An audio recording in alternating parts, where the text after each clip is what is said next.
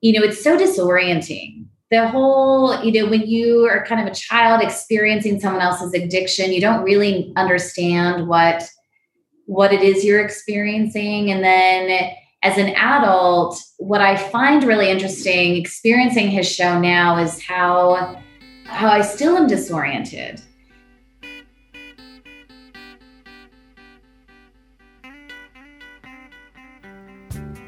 You're listening to episode 7 of The Nature of Nurture, a podcast for your mental health.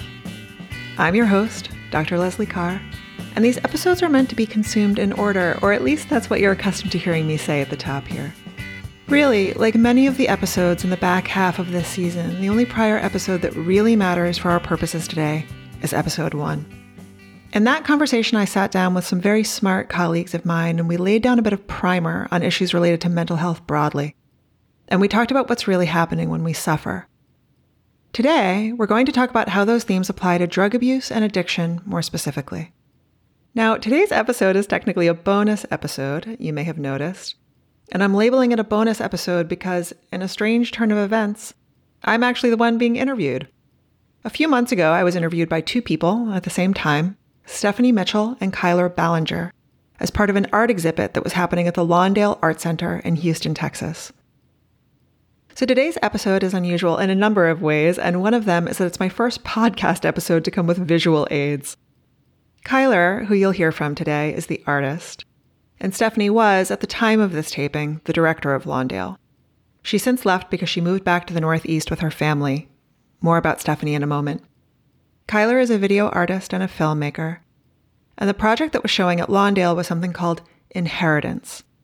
Cuyler's father was an opioid addict, Vicodin was his drug of choice. And Cuyler has dabbled himself in what I would call opioid abuse, not quite full scale addiction. So he created a video series and installation that explored his experiences of both growing up with a parent who was an addict, as well as some of the feelings and fears around what it's been like for him to be able to locate some of those same impulses and desires within himself. If you would like to go check out a sampling of the videos, you can go to cuylerballenger.com it's in the show notes. And you can click on Inheritance. You can pause this if you want and go look at the trailer, although heads up that there are some graphic, suggestive images of drug use in that video. I wouldn't watch it with a young child in the room.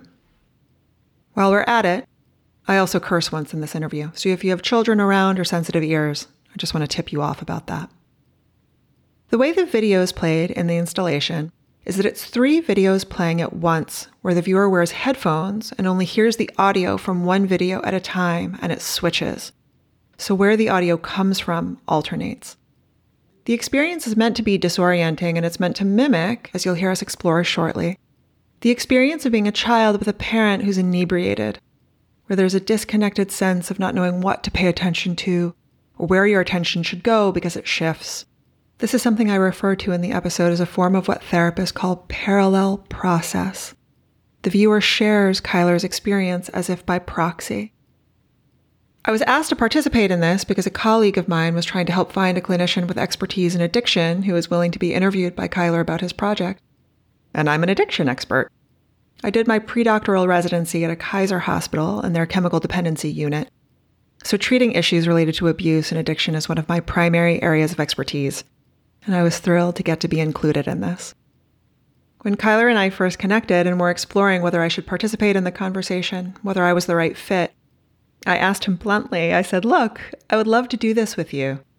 But are you open to interpretations that aren't as simple and reductionistic as you having a predisposition to addiction or abuse because it quote unquote runs in your family? And he was super open to having a more out of the box conversation about his experiences. So that's the discussion that you'll hear today. Do genes play a role in addiction? Sure, but not as big of a role as you might think. So you'll hear us unpack that.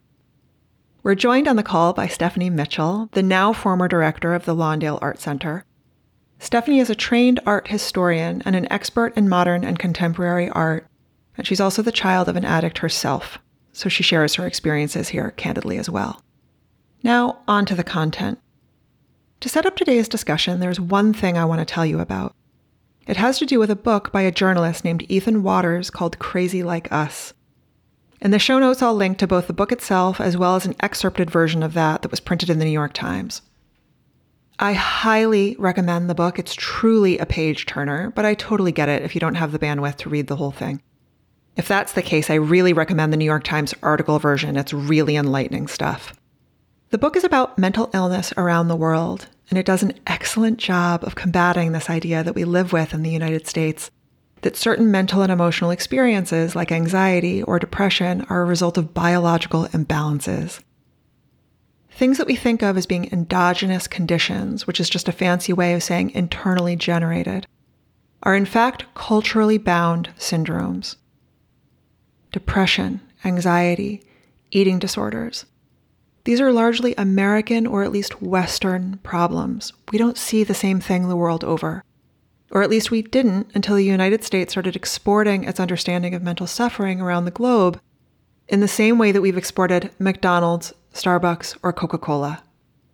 Now, I'm bringing this up in this episode because drug addiction is no different. Lots of things load into a person's tendency to abuse substances. At its core, drug abuse is a result of a desire to ward off unwanted thoughts and feelings. It becomes, in its problematic states, an overworked, overused coping strategy. But drug abuse and addiction have cultural elements to them as well, because the drugs that we become addicted to change in accordance with the times that we're living in. You've probably heard the phrase opioid epidemic. And it's true that we have a problem here in the United States with opioids that has reached epidemic proportions. This is our national shame. Beginning in the 1990s, we've experienced waves of deaths brought on by opioid overdoses. And in the 20 years between 1999 and 2019, almost half a million people have died from opioid overdoses in the United States. It's worth noting that three times as many people died of an opioid overdose in San Francisco than of COVID in 2020. This is an American phenomenon, and it's a modern phenomenon. It is a product of our day and our times. So I hope you'll keep that in mind as you listen to today's conversation that someone like Cuyler has not just inherited his father's genes, he's inherited his father's coping strategies. And he's also inherited, to a certain degree, his country's legacy of pain and its consequences. We're talking about addiction being multifaceted. One of the benefits of the pandemic has been that we've built out these different components to our exhibition so that there are kind of multiple entry points for the shows yeah. they'll essentially exist virtually forever. Very cool. It's a really awesome body of work. My understanding is that when it's when it's live in the exhibition space, the videos are playing simultaneously, right? Yeah, that's right. Yeah, I had to try to kind of keep that in mind when I was watching them one by one. But I, I would imagine that's super cool. I love video installations like that. I, you know, just seen some things that obviously are very different, but kind of just similar in terms of like videos playing at the same time, you know, simultaneously. And it's just always so compelling.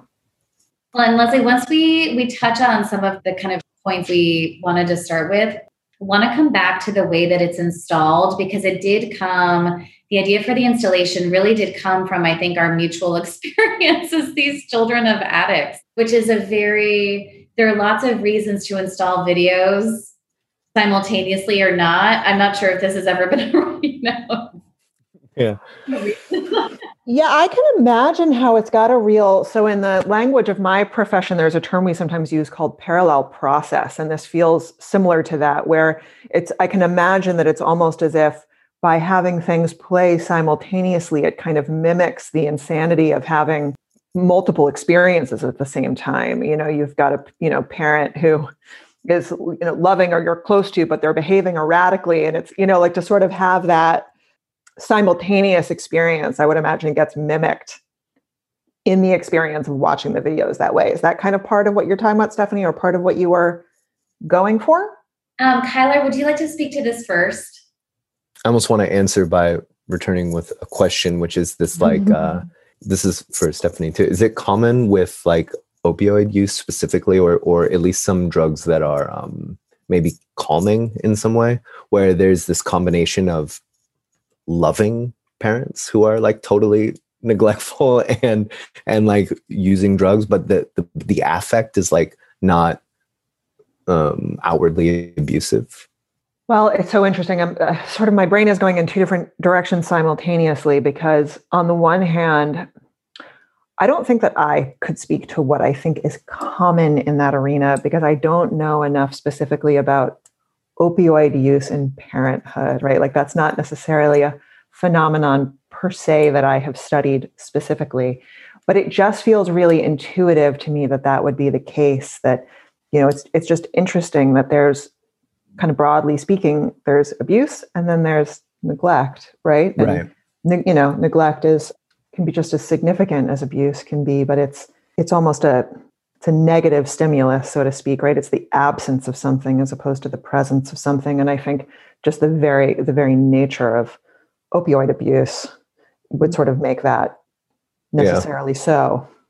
In terms of like the parallel process that's my first time hearing that. But in terms mm. of like what I guess what I'll assume that that is something that I really noticed when when making the films and also just dealing dealing with with my father just in general is that uh, he's most passionate and most sort of animated and most like detailed when he's talking about his his drug use or mm. his his past that seems to be where like so much of his energy is like focused you know uh, and especially when he's kind of narrativizing his history when you're in the room when you're in the space and he's talking about this kind of list of all the pharmacies that he kind of mm-hmm. that he kind of went to or or when he's talking about how he was able to you know fudge prescription uh, notes.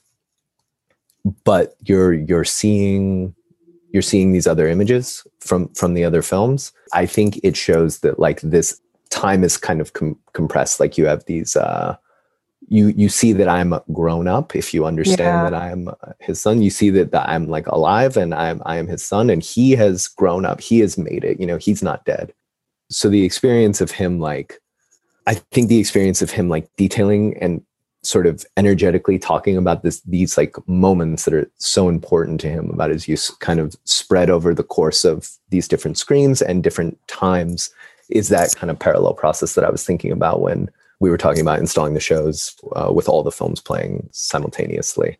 Ah got it. Yeah it's so interesting. Something i can't help but want to say even though it, it might move us in a slightly different direction but what you're describing is so common around any addict when they're talking about their drug of huh. choice, so to speak, because for so many people, it becomes their primary relationship. You know, the deeper we move into addiction, the more so that becomes true. And it's almost like a, you know, it's a love affair, right? It's like somebody talking about, you know, the love of their life in a lot of ways. So that that feeling of like animation around it is not uncommon. Yeah. Well, and I think actually, Leslie, that ties into when when we were in the galleries thinking through the different challenges of the installation. As Cuyler mentioned, we initially had a different vision for how the films would be presented. And uh, pre COVID, we actually were going to screen the films sequentially in in what is would be a little like black box here at Lawndale and uh, we moved Cuyler out of that space onto our second floor gallery where there are three large walls, which you saw, I think, in the installation videos. But it did present a challenge as to how the sound was going to come through because at that point, when we were installing, we weren't able to commit to using headphones. Mm. People could, you know, individually experience the films and kind of move through the gallery. And I remember Cuyler talking. I mean, we talked at that point about how universal or common the experience can be between either addicts or the children of addicts, and how, you know, we were dealing with this challenge of how to present the sound. And Cuyler, correct me if I'm missing or misconstruing anything, how to present the sound. And then talking about how, you know, at least in, in the experience of being a child of an addict, you know, it's so disorienting the whole you know when you are kind of a child experiencing someone else's addiction you don't really understand what what it is you're experiencing. And then as an adult what i find really interesting experiencing his show now is how how i still am disoriented. How there i'm disoriented because sometimes i don't know what was real in my experience and how my memories have distorted over time to create a kind of different memory or experience. And when you go in to the gallery, you hear because people come into this space by appointment, but they they don't enter into Cuyler's exhibition from the beginning. They enter, they don't know when they're entering in. So you do, the films are all playing on a loop, but you don't know at what point you're entering the audio. But the audio really can apply in such an interesting way to all of the films, especially from my experience. Again, it's like this child of an addict, like those voicemails. Some of those voicemails may as well be voicemails my father left me, and I feel them differently depending on which film I'm looking at. And so we were wanting the the viewer. I mean, that's a very hard thing to communicate to a viewer, and you also can't prescribe someone's experience with art or performance. But we sort of agreed that that would be a very honest way of presenting, and an honest and unusual way of presenting the material.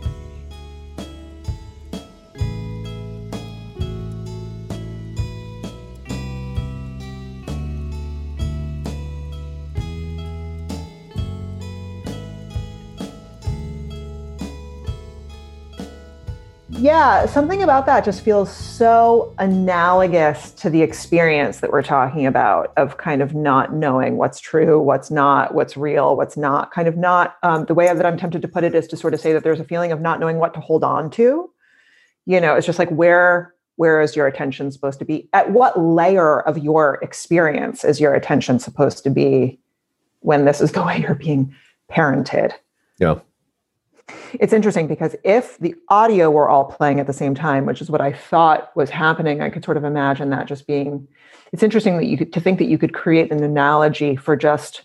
It's like what do we think of when we think about the notion of psychological noise, right? And I know that that's not you know that's not the way sort of the end result of this experience is, but I think it's all in a similar boat, right? Of just how do you how do you make sense of what is sort of a noisy or confusing experience?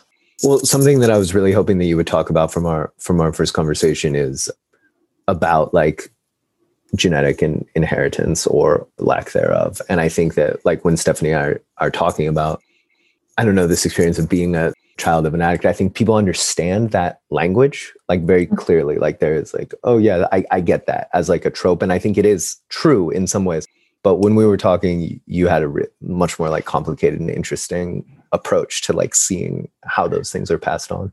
Genetics is such a complicated thing. I think we um, we get some confusing ideas in the in the world that we live in around what it means for something to be genetically inherited, in the sense that addiction has some genetic components to it. There were, you know, last time I checked, up to 50 different genes that are implicated in addiction, kind of broadly speaking. But genetics in and of themselves is sort of complicated because there's this thing that we refer to as epigenetics, which is the idea that genes can be turned and on and off by all sorts of different things that we experience in our environment. It can be the food we eat, you know, toxin exposure, uh, you know, and the quality of our relationships and trauma and that kind of stuff. So I think one of the things that is really interesting about how addiction can run in families is that when you see it getting passed down from generation to generation, it's really easy to simplistically assume that somebody is passing down their genetic proclivity towards addiction, you know, from one from one generation to the next.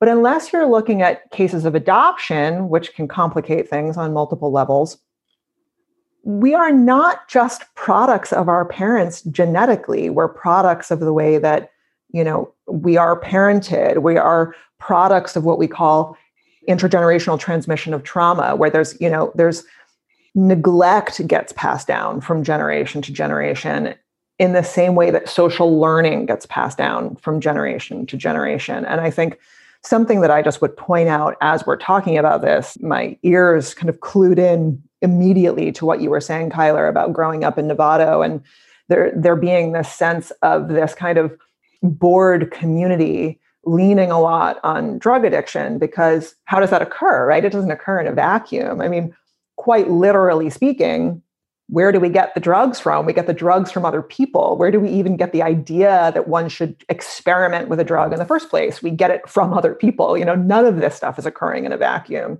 Totally. And we cannot afford to, you know, ima- imagine or pretend that it does, right? So it's it's interesting that I think one of the things that's so complicated about being a human being is we're subject to multiple forces simultaneously. And because there are these, you know, 50 some odd different genes that can get turned on and off, if you look at something like addiction specifically, there are lots of things that turn those genes on and off. One of them is exposure to a drug, quite literally, which is to say that, you know, one path to addiction is exposure to that particular drug, which sounds really reductionistic and simple. But that is occurring in the context of you know, people that are fill in the blank, you know, bored, looking for ways to entertain themselves, getting together and simultaneously curing their boredom with drug abuse that later turns into addiction sometimes, you know, and it's all it's all part of this like soup, you know, like fish swimming in water. It's all multifaceted and non-reductionistic ultimately, I think. Are we by we you uh, like as a field learning more about how to sort of even talk about the, yes i think so. And i also think that it waxes and wanes and different people ultimately believe different things. I think that there are what it's a the whole field of professional psychology psychiatry it's broad and it's multifaceted and it has different factions. And i you know it i probably should acknowledge that i'm sure there are some clinicians out there that you know, look at something like even alcohol addiction as like you just have a gene or you don't have a gene. And some of it is, you know, it's sort of subject to personal opinion. Yeah. I personally think that that's there's a tremendous denial of the reality of what it means to be a human being when somebody's looking at things that way. But but absolutely, I think science is constantly evolving. The science of genetics and epigenetics is constantly evolving.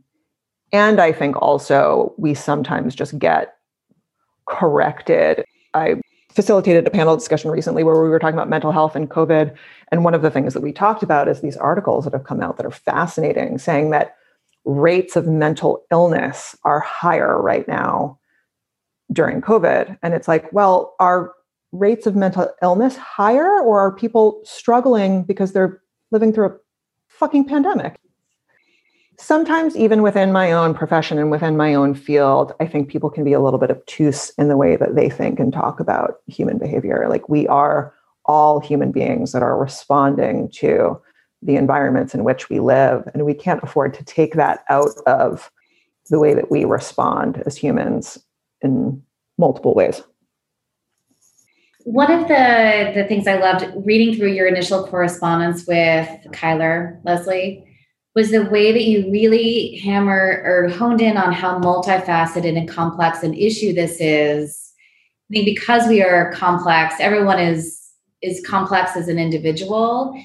And one of the things that I remember really struggling about when when I was going through a period with my father and I was living in New York where there was a particular set of artists that were profiled in the press and had real cachet in the New York art world, and their work centered on drugs and addiction and you know for lack of a better word but it has been ascribed to this lawlessness and you know they weren't outcasts by any stretch but but the word outcast is often used when you know the work of artists that depict addiction or drugs or or whatnot is brought into institutions because I think it is a way to make the work somehow more tangible or sanitized for the public.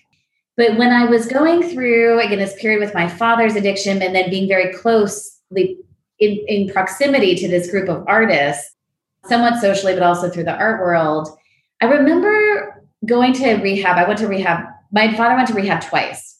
And he went to a rehab that was not like a Betty Ford clinic. It was the rehabs in Del Mar, California. I don't think that they had been accredited. And I had to sit in these sessions with him where I really felt like he was excused from any kind of personal responsibility or simply in just like identifying his own complexity. That yeah. it was, you know, the the gene of alcoholism or the mm-hmm. Addiction of the opioids, which we understood this was 2009 when he first went to rehab. So at that point, we understood what OxyContin was. And so one thing I've kind of battled with over time is, you know, where the addiction begins and where the human responsibility or even just like the personal characteristics of him being kind of a monster. And, you know, I don't know. And, and I think about this a lot. And I, I don't want to take too much from the discussion or from Cuyler's work, but it, as Cuyler knows, this is something I really grapple with when I look at the practices of artists. There is this almost dichotomy that's set up when their work is presented in institutions like, you know, they were just a victim of the drug or or whatnot, and the complexity is taken out. I have so much to say about this if I can just jump right in because it's funny to think that, you know, ultimately in my mind you just said more than one thing, but this is what I'm kind of zeroing in on the most. One of the things that I think that we struggle a lot with in the world of mental health period broadly speaking is this idea that I think a lot of people have pushed a narrative that whatever anyone is struggling with in their mental health, that it's genetic or it's biological, in part because they imagine that it would remove stigma.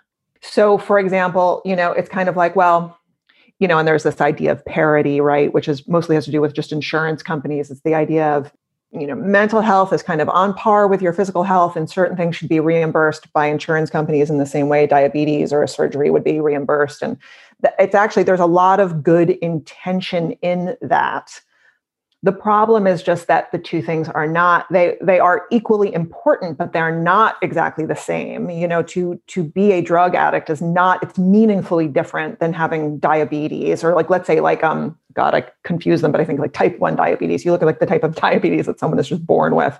It's like there's a meaningful difference between those two things.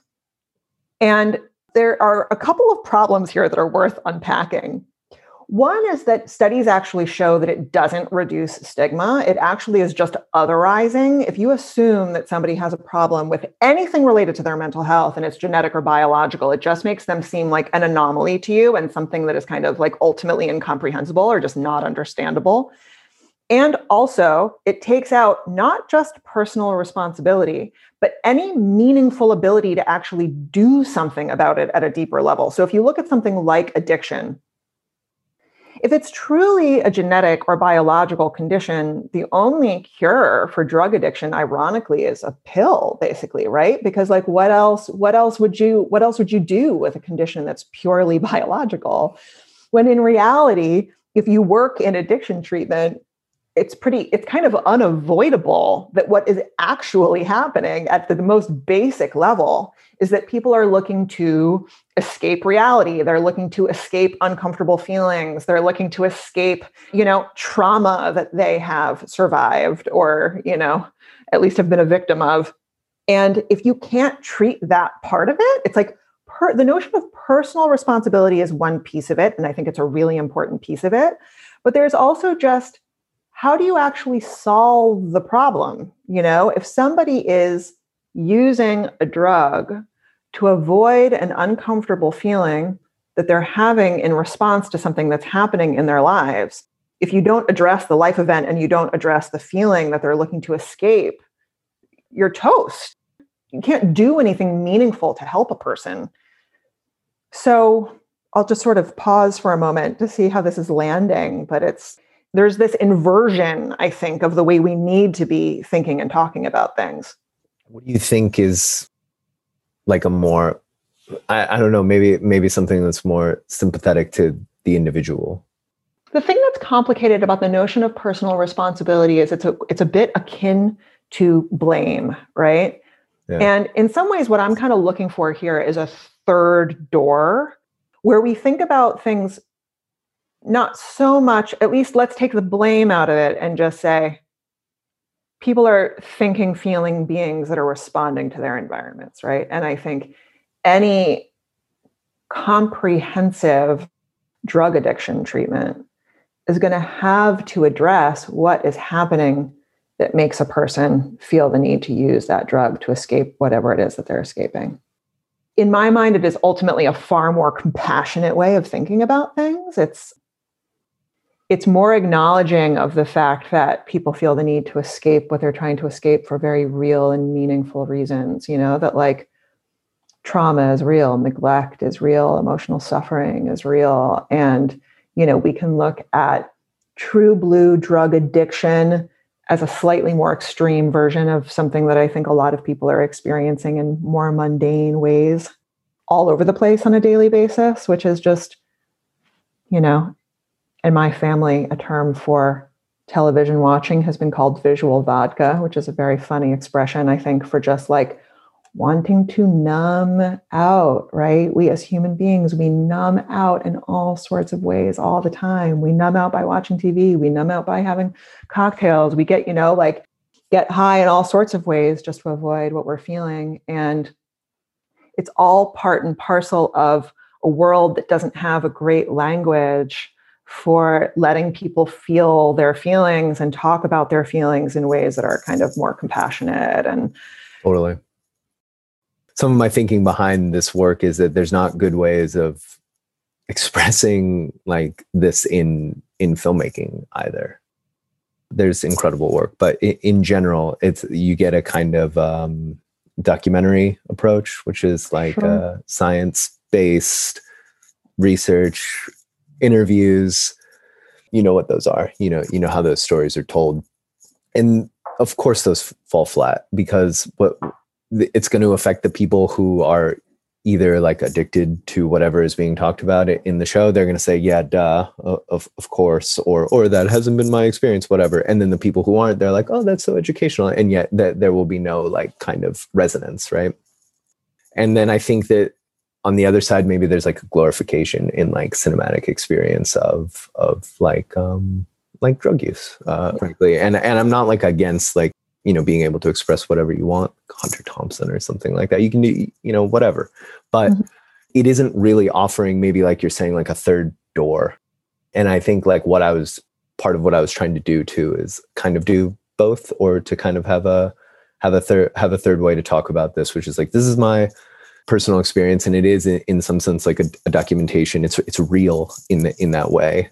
Th- this is really what he went through and i think that there is like a lot about uh, his experience that is the stuff of documentary but then on the other side too like to to make it into like a film experience to make it into something that has like a, a sound quality to it that is like immersive and then some of the filming especially in the later ones that have like kind of classic shots like a, a, head being shaved or something like that that like represents yeah. something that you can kind of identify with. I think that like these i was trying to like find this way into being like hey you can understand this maybe like in this way. Because i you know i've been trying to sort of under understand him like my whole life. Uh, i'm still am. I talked to him this morning. He called me uh, weirdly. And i don't understand i don't understand him still but i'm i'm working on it yeah. and what a gift it is to you and him both to even try right because yeah. i feel like that is the third door and this you know the notion of quote unquote personal responsibility is really significant here because it's not i'm not trying to deny that that part needs to exist in the sense that you know things happen to us we are i really think ultimately all on some level i don't think anyone escapes this i think it's part of the human condition everybody is traumatized in some capacity we're all victims slash survivors of whatever we experience and we go through but our healing is our responsibility right? Like what we do with that trauma yeah. is our responsibility. But it's just really interesting. I think something really really shifts when you take the blame out of it and you approach something with just a lot of compassionate curiosity. Why is a person behaving this way why does a person feel the need to just depending on the level that we're operating at so just like what you depicted with your father in these films cuyler it's like when somebody is abusing drugs that intensely oh my god the intensity of what that person is trying to escape. Yeah totally. Holy holy cow you know like if we can just sort of hold that with some grace as opposed to blame it's i just think it's it's a it's a game changer. It changes everything also it's like an extreme behavior and yeah. and it's so common and there's totally. like very few ex- just totally extreme behaviors that are so common like we we're very much addressing those other extreme behaviors like rape, murder, whatever. Like there's a bunch of people who have desire that is extraordinary that cannot just continue to be, right?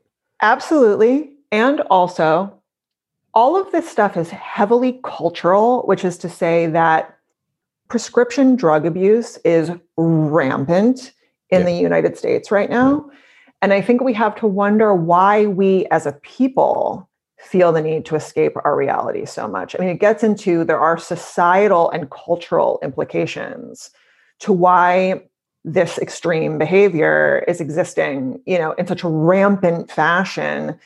This is similar actually when you look at depression and anxiety, because a lot of people think of depression and anxiety as being somehow like endemic to the human condition. But if you look at other cultures, eating disorders too, there are a lot of things that are really, really rampant in American culture and American society that do not exist at the same rate in other cultures. Hmm. And it's just, it's really interesting to think of these things as being almost like culturally bound syndromes that we are, you know, the American experiment is an interesting one because there's this, you know, American individualism that really emphasizes a kind of pulling yourself up by your bootstraps mentality and the sort of lack of social safety net and even like relational safety net. Like we are, even before the pandemic, it's amazing how this has made something more extreme.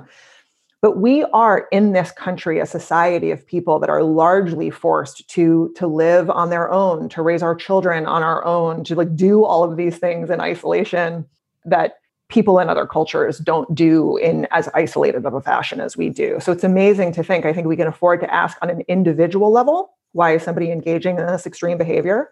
And on a broader cultural level, like what is happening in this country that this issue is has reached epidemic proportions, right?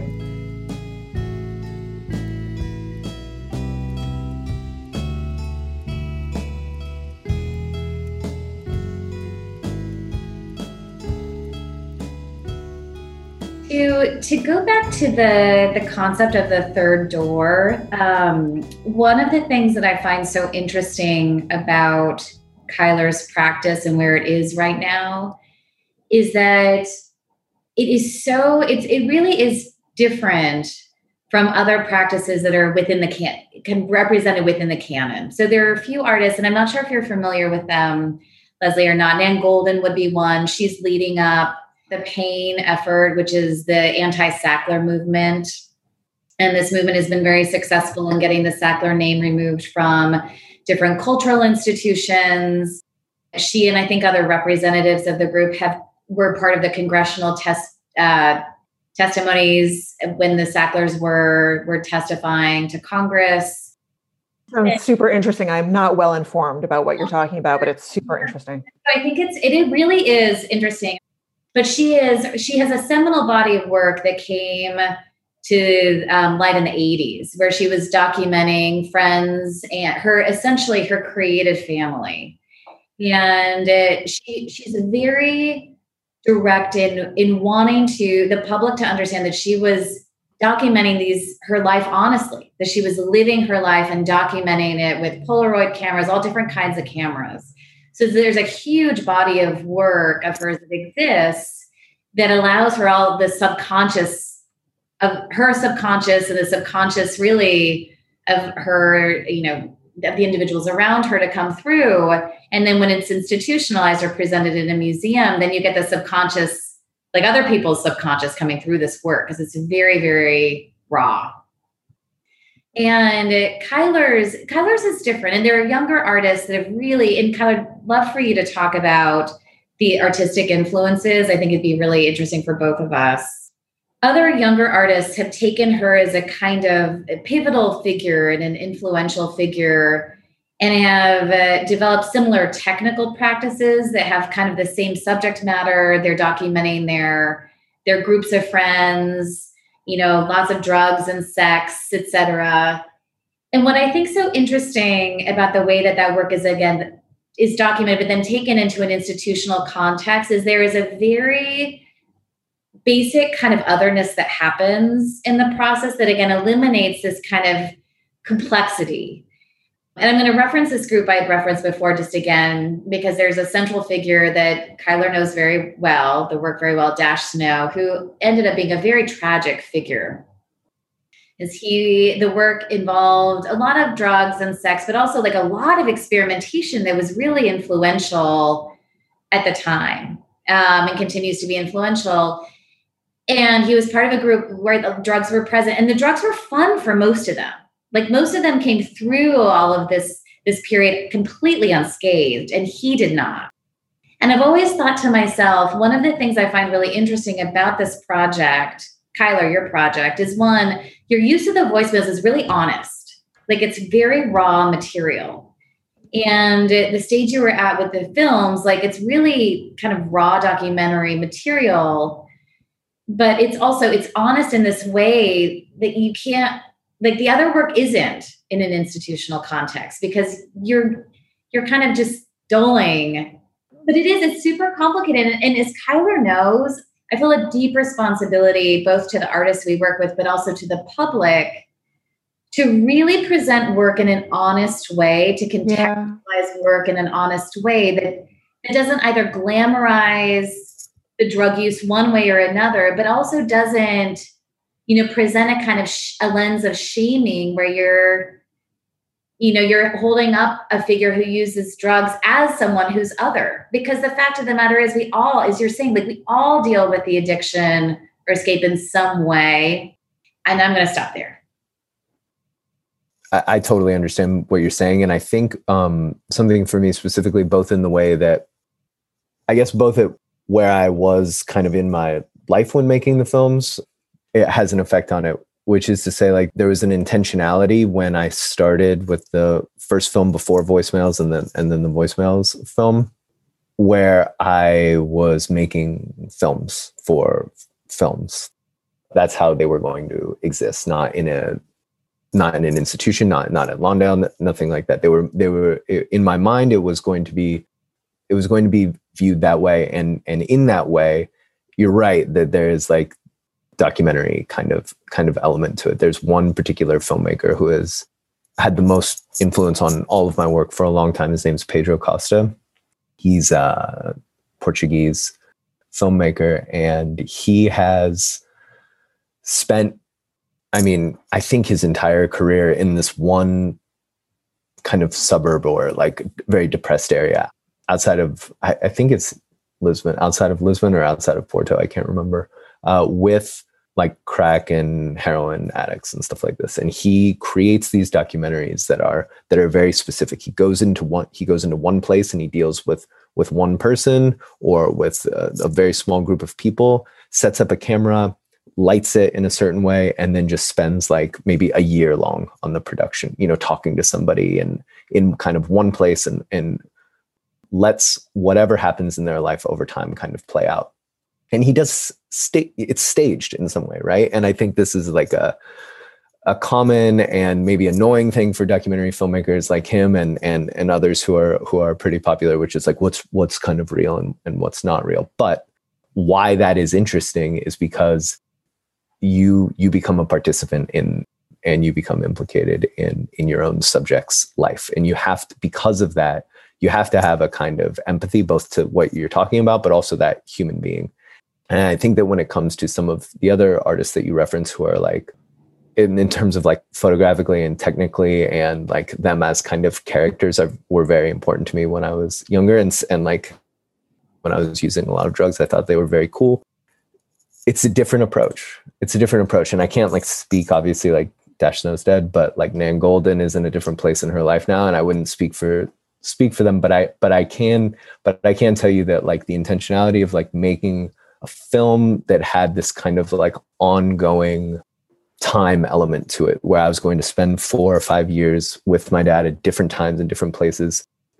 I couldn't just take a photograph of him and and move on or or a photograph of him and the group of people that he's friends with. This is something that had to evolve and really become what it is over time. It wasn't it wasn't an idea just from the start.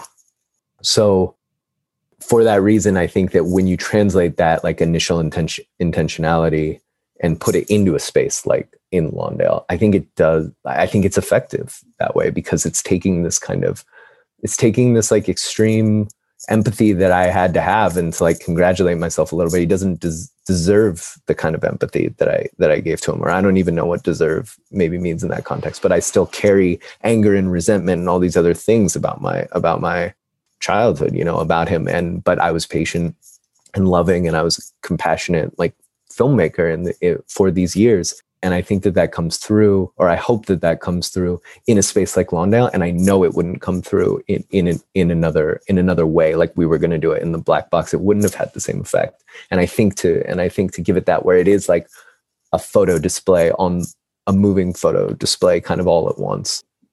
That I, that's that's what I think about a response to to what you were saying. Is that there's something I want to jump jump in with really quickly, which is just kind of kind of zeroing in on what you were saying about feeling so many things about your father simultaneously. You know, yeah. empathy and anger, and I think one of the things that's really interesting about the human experience is that we do feel so often so many different things simultaneously, right? And that is completely natural. It's completely healthy. It's completely kind of part of being alive.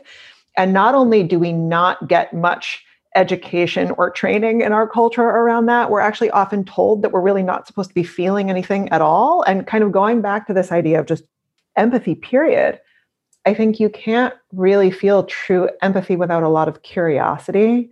And to me, that's all over everything that we're talking about right now is how do you, how can we maybe make more space, even as a culture, and create some degree of shared language for the idea that, you know, people feel lots of feelings. It's part of being alive to feel lots of feelings and even to feel kind of lots of contradictory feelings. You know, you can love a parent and hate them simultaneously. You can sure. feel empathy for someone and rage toward them at the same time. And I think the, the more we make room for that, there's just this irony, I think, in the world of, you know, mental health, professional psychology, all of this stuff, where there's this irony around the idea that the more room we make for our feelings, the less we need to deny them, suppress them, you know, escape them. So that's what I hear and what you were just saying.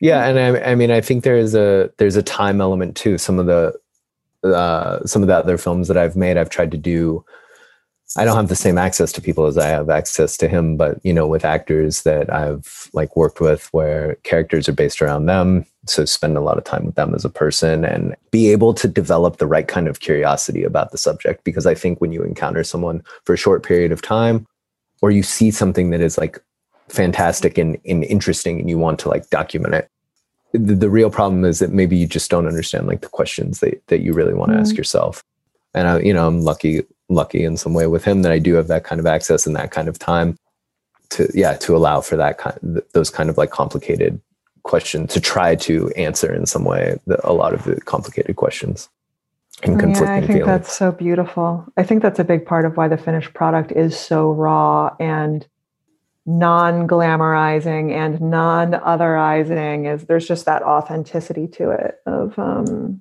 like really really being in your feelings as they are and being so real and authentic about it thanks within you know I, I don't know i don't want to call it a trend but let's for the sake of my question i'm going to call it a trend the trend towards ascribing addiction to uh, biology how does one make room for empathy within an argument like that if it's addiction or mental health if it's all ascribed let's say to genes and i know dance on it. How do you create empathy within that? Because it is that human element. I don't know how you connect with something. And I should say, I mean, I, I keep referring myself eh, to myself as a child of an addict, but I've certainly struggled with different addictions over the years, which may or may not be biological because I am predisposed to alcoholism or drug use and I will just say, and Cuyler, if I had been really a part of this social group, I don't think I'd be alive. I think I would have overdosed in like, like, like weeks. But I don't know, you know, I oftentimes I feel like I struggle with that because of my inherited relationship with my father and his struggles, not because of biology. I don't know. Uh, not because of biology. Yeah. Because what I mean, what I was going to say, you know, there can be some both and stuff here going on, right? There can be some genetic predisposition to sort of wanting to wanting to cope with life in this way. but I think it's really hard to separate. You know, when you have been raised by your biological parent, it's really hard to say what you inherited genetically versus what you witnessed. You know, like this is the coping style that you were taught about growing up. This is, you know, this is, it's so hard to separate that from how we grow up and learn and become adults and develop all of our own stuff. But to answer your question, you know, I don't really know. I think that I think there certainly can be some empathy in an environment where we view things as being purely biological. I don't know how much of that is actually almost more so like a compassion or a pity than empathy per se. I mean, I'm trying to sort of think about things outside of the world of mental health, even where people can, you know, suffer from genetic disorders. We certainly are capable of, you know, empathizing with somebody who has something like ALS or you know just like any number of things that are really like purely genetic biological conditions. I don't I don't think these things are mutually exclusive. But I think in the world of human psychology, mental health, that kind of thing, almost nothing is purely biological. There are some things that are more biologically loaded. Bipolar disorder is actually probably the best example of something that is um, largely biologically driven. It tends to be overdiagnosed, but when you're actually really looking at a true blue case of, of bipolar disorder, there's that's like 80% heritability.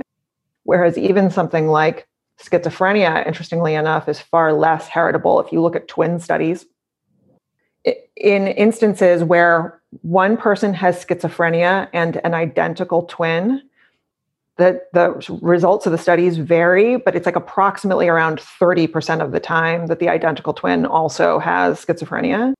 So it's, you know, it's kind of interesting to think that environment, trauma, all of those things play into instances, even when something is relatively as extreme as schizophrenia is, is what's occurring. There's a really beautiful TED talk about this. A woman named Eleanor Longden, um, who is English, gave a TED talk about how therapy healed her from schizophrenia. And so much of it had to do with the capacity of the therapist to reach out and enter her world in a truly empathic way. You know, I think to truly empathize, you have to be able to sort of deep dive into the psychology of another person. And to me, that is ultimately more empathic than just saying, well, you know, it is what it is. No one can help it. And the story begins and ends there, and then we're done. I don't know, maybe this is jumping to too much of a conclusion, but is there in some way like a child trying to be empathic to their parent by use by using the same sort of drugs that 100%. And I, I, would use actually a slightly different word, which is loyalty. I think there's a lot of loyalty in it, actually, more so than empathy, which is to say that, you know, children really love nothing more, whether we like it or not, than to look to a parent, especially a parent who is, um, when we're dealing with traditional gender constructs, children tend to really want to be like the parent that's of the same gender. There's obviously, this is all really complicated in a non binary world, but in instances where you know, families exist along gender binaries. There's just children want nothing more than to be like the parent that they identify with in whatever way that they identify with them.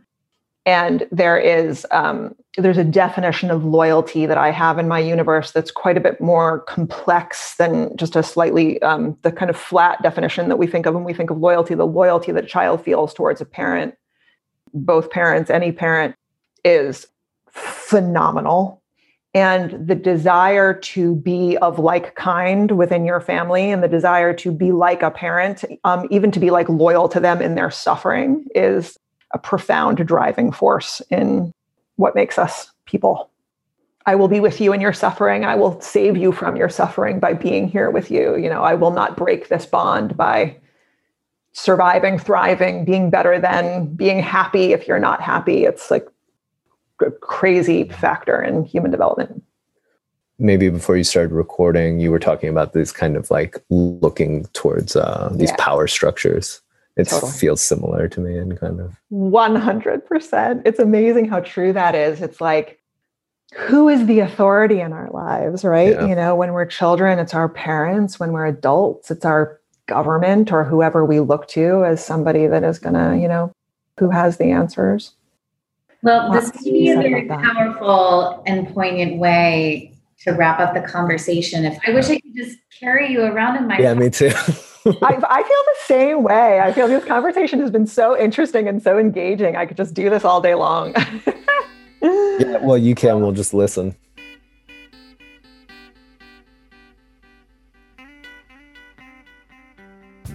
You've been listening to episode 7 of The Nature of Nurture, and I want to thank you for joining me.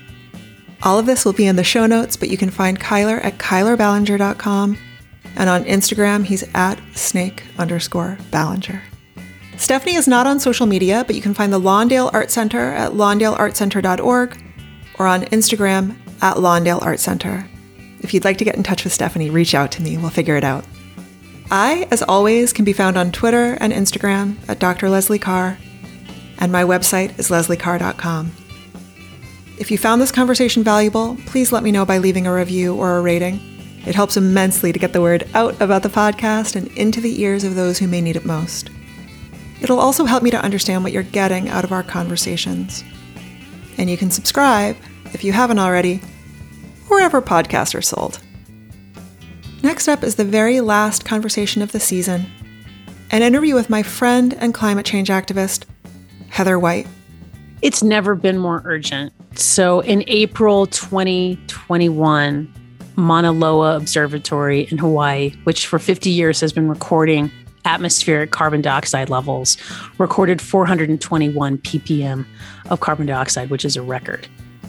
Many, many thanks to my producer and sound editor, Amanda Roscoe Mayo. I could not do this without you. And to Cuyler and Stephanie for having this conversation with me. Thank you as well to the Lawndale Art Center for allowing us to repurpose this audio. Thanks to Donio Dulio for the Nature of Nurture artwork. And thanks as well to Steve Van Dyke, Lee and Tyler Sargent, and Joe Potts for the permission to use their music. The band was called Clown Down.